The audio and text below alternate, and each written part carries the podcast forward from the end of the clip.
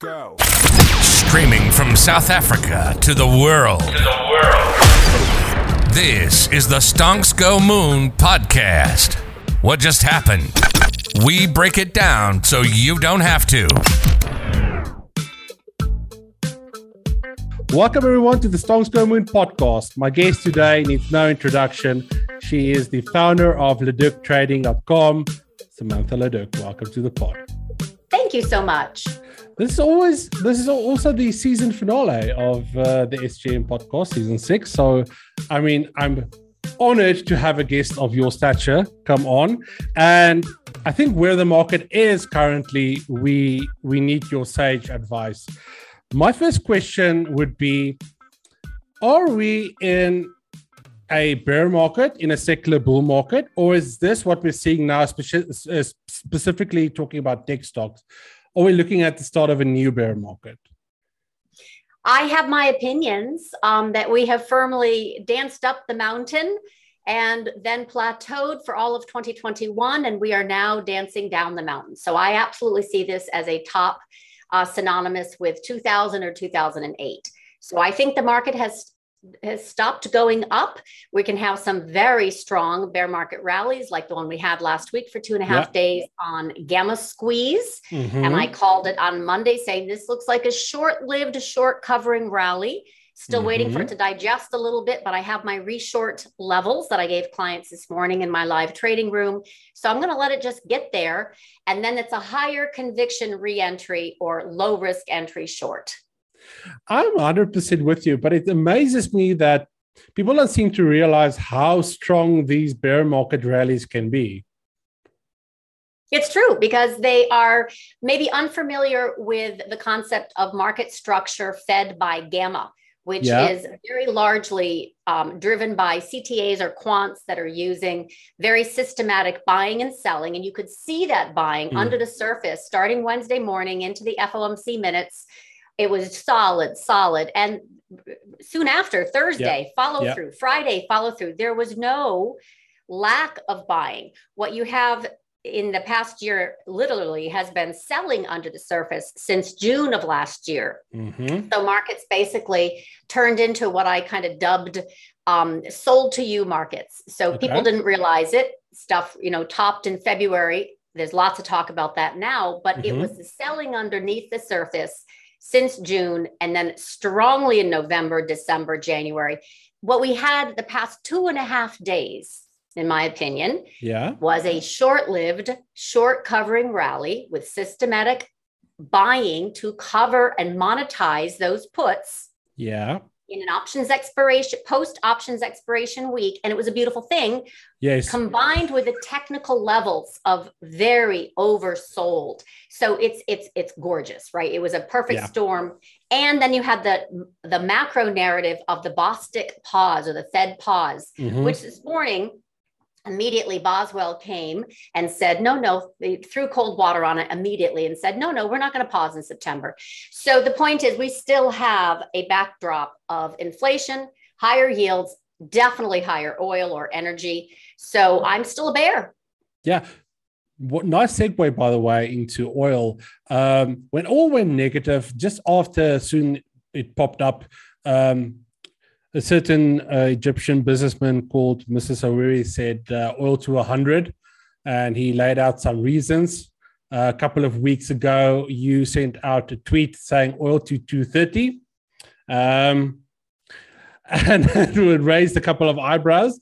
And I'm wondering if you would like to unpack that for us. Yes. So it actually was March of 2021. I wrote an article for clients and then made it public facing oil as an inflation hedge. Mm-hmm. So had already positioned for that November 2020 energy outperformance into Q1 of 2021. It delivered. And then in March, I was like, wow, it really, really is strong. So inflation mm-hmm. Is going to move higher with yields, but oil is the inflation hedge. So I said, if it closes above 65, 65 on a monthly, which is again kind of interwoven uh, technical analysis. Yeah, and we yeah, have the macro it. backdrop of, you know, scarcity and, and such. And that basically it's, it served as a really good launch point in March of 2021. I said, if 65, then 130. So obviously a doubling yep. within a year So then March came, March of 2022, we tagged $130.50 in crude. So West mm-hmm. Texas, okay, mm-hmm. WTIC. Mm-hmm. So I'm like, oh, I gotta, I gotta revise my price targets because that really worked. So I, then I came and said, all right, as long as we stay above 93 on a close, mm-hmm. again, I'm talking mm-hmm. about crude yeah, yeah, on a monthly, we're to move higher. I see the prior 2008 for you know 148 area getting taken out on our way to 160 this summer, which mm-hmm. is at June, July, August timeframe, mm-hmm. into I, I, said 160. Remember? Yeah, yeah, yeah. Okay, but that doubling of 130 is the tell. So 260 within a year. So by March of 23. Does that make sense? It makes 100%. It's a very technical, but it makes a lot of sense. And it's that was before the scary. Russian invasion of Ukraine. That yeah, yeah. No, I mean, that was to me just a narrative to, um, mm. already in play. But it's very scary because, uh, you know, looking at things in a macro space, everything is connected with oil. People view oil just as, oh, it's for fuel. No, it's not just for fuel. It's polymers. It's like all your packaging material, your plastics, fertilizer, fertilizer everything we Travel. need. We need oil as much as we want to talk climate and and stuff like that. We need oil, and you're talking about a redoubling and uh, into inflation, right? The I mean, so I see Powell meeting um, Biden, President Biden today. Yeah, so when this podcast comes out, we'll probably know, but we can only speculate. What do you think Powell is going to say to to Biden today? Um, it, it doesn't matter. It doesn't matter. It doesn't matter. Inflation's moving higher. You saw the prints today yep. from Germany, yep. France, Spain. Yep. It doesn't matter. I every time they say peak inflation, I'm like with a big LOL. Um, it's not done.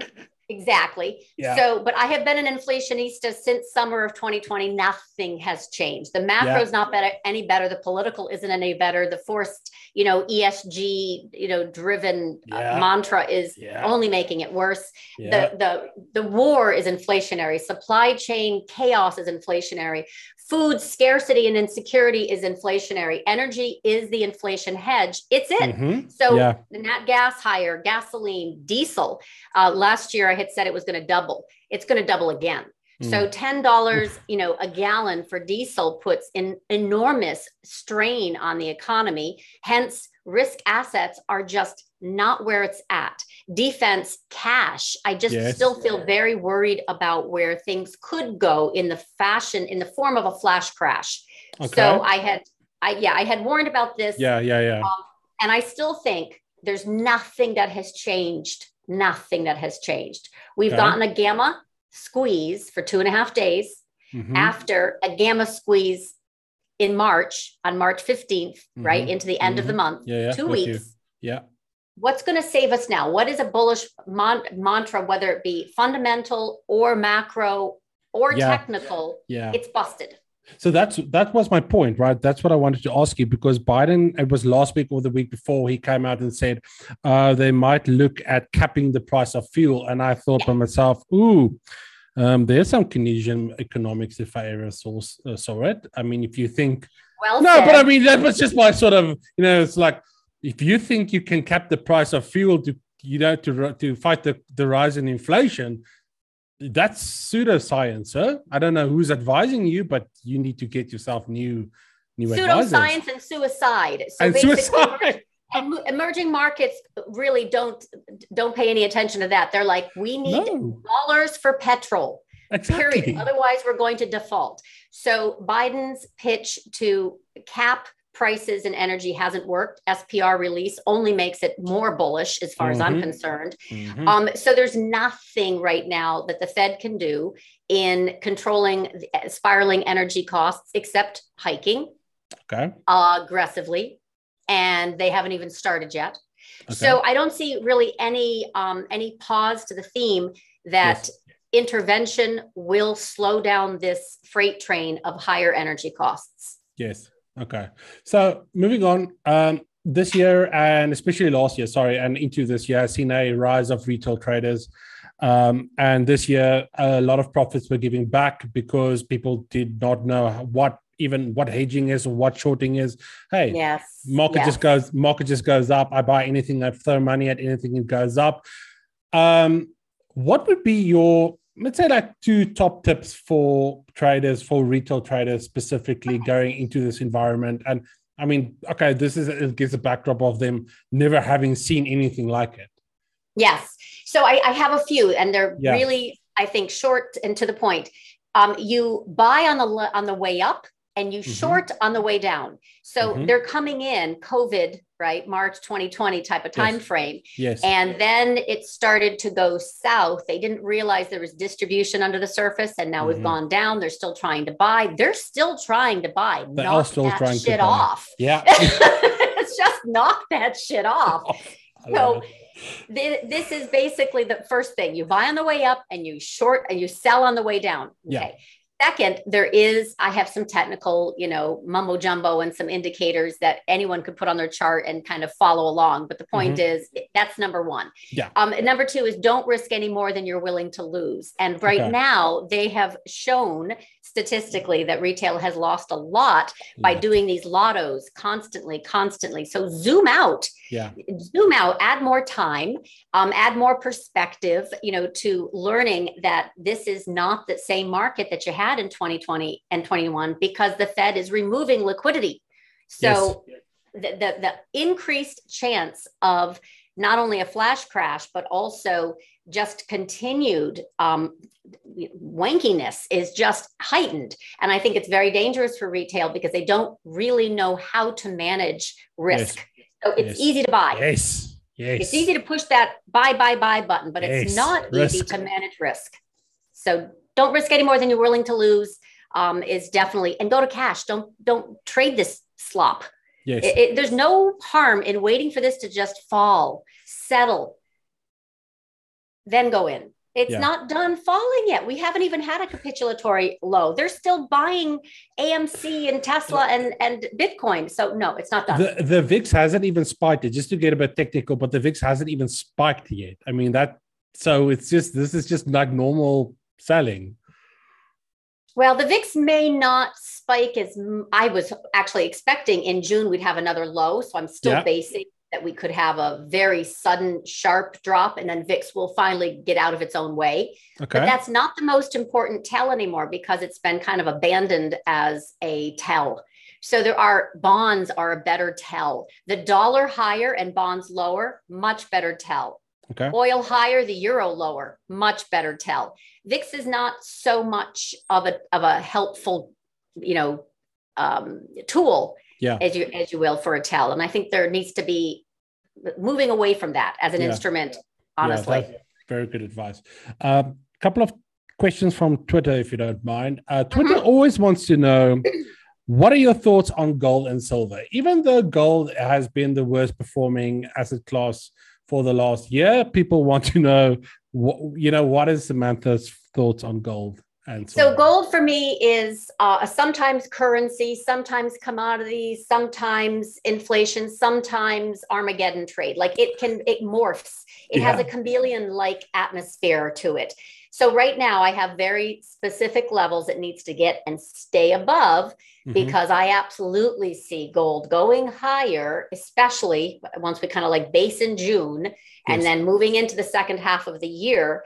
Um, and it is not safe. So, as a hedge, right? Yeah. But there's going to be a point in time where gold lifts off with Mhm. silver and it's Mhm. verifiable. It's like, oh no, we're in trouble trade.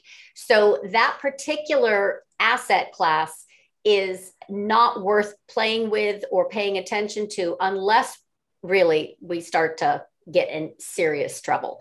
So Yeah. um to me it's all of my stuff in Mm. in reviewing gold it, it forget its pair with um with the dollar for example Yeah. it, just it's its own little like asset class that will trigger once we get severe risk off in the market until then Yes. it's it's just a waste of time but also if it starts to move right and it moves with purpose, it it becomes Yeah. like it hits you yeah, it, it hits you in the face. It's like you can't miss it. It's not these little movements. It's like, oh, it goes. yes Okay. It's all or nothing with gold. Yeah. Last question before I let you leave. Um, someone wanted to know is the copper trade over? So yes, this is very frustrating. Uh, copper, yes. um, this is very challenged. First and foremost, it has lots of different factors pulling on it. So that the the China deval of the yuan back mm-hmm. in on April 20th, 21st, 22nd, that week put a complete kibosh to the value cyclical rotation. Yes. Yes. Short term, mind you, yes. but yeah, it absolutely put that under pressure.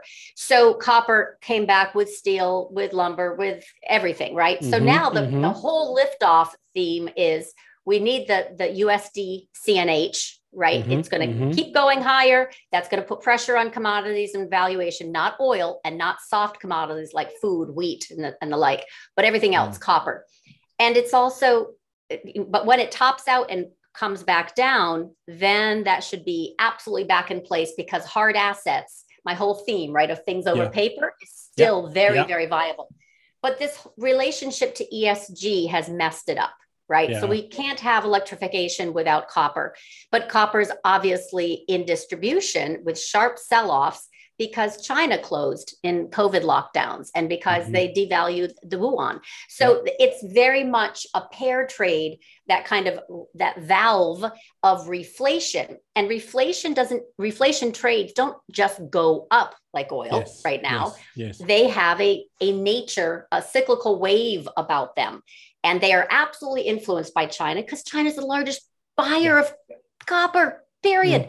Yeah. So I would say copper is underperforming oil for sure. Yes. But I think it'll come back up and it will have its day, but it's it's just not time. Kind of like precious metals and industrial yes. metals. Yes. They're suffering right now for the yes. for those dynamics I just explained. Yep. But oil as a hard commodity, yes, right, um, necessary for everything. everything. It's basically taking that in, all that money is just a huge magnet and energy is alpha and energy copper is, is underperforming. Alpha. I'm going to leave you on that note. Samantha, if the listeners want to connect with you um, and find out more about your trading room, where can they do that? LaducTrading.com, L A D U C trading.com. Um, I'm also on Twitter, Samantha LaDuc. Um, I basically have three major products. It's Discord for the newer traders, a little bit more community focused and momentum. Um, and then nice. my fishing club is very much intermediate. And then my I have an institutional product, Edge, um, run by a hedge fund manager. And all three of those products you can find on my website, and you can find me on Twitter. Nice, and we'll put the links in the comments. Thank you so much for joining us. To our listeners, peace, love, and prosperity. And we'll catch you in the next one. Cheers.